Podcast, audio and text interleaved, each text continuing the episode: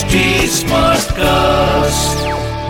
आप सुन रहे हैं एच डी स्मार्ट कास्ट और ये है फीवर एफ़ प्रोडक्शन मैं हूँ आपके साथ अनुराग पांडे चल रहा है पिक्चर पांडे। ऐसा क्या हुआ था कि पंडित जवाहरलाल नेहरू एक सिंगर एक्ट्रेस को देखकर एकदम अचंभित रह गए थे स्टार स्टक रह गए थे। जी हाँ आवाज़ सुनो तो बातें सुनो तो बात कर रहा हूँ मैं सुरैया की।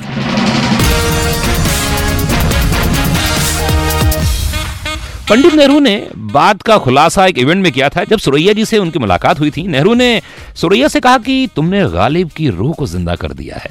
1954 में रिलीज़ हुई थी मिर्ज़ा गालिब। सुरैया नवाब जान की किरदार में थी और गालिब से बहुत प्यार करती थी इस फ़िल्म के अंदर। इस फ़िल्म में मिर्ज़ा गालिब के पाँच गजलों को सुरैया ने अपनी आवाज़ दी थी। जिस किसी ने भी उनकी आवाज़ सुनी, उनकी आवाज़ का कायल हो गया था। जब ये फ़िल्म आई तो नेहरू जी ने फ़िल्म देखी, जब वो इंडिया के प्राइम मिनिस्टर थे। उन्होंने भी इस फ़िल्म में सुरैया की गाई हुई गजलें सुनकर एकदम भावुक हो गए थे और उन्होंने कहा कि वाह, क्या गाया है।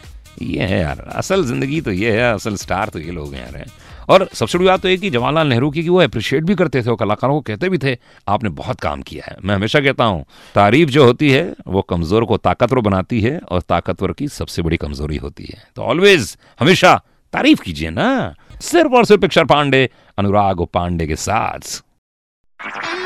आप सुन रहे हैं एच डी स्मार्ट कास्ट और ये था fever FM production H smart Smartcast.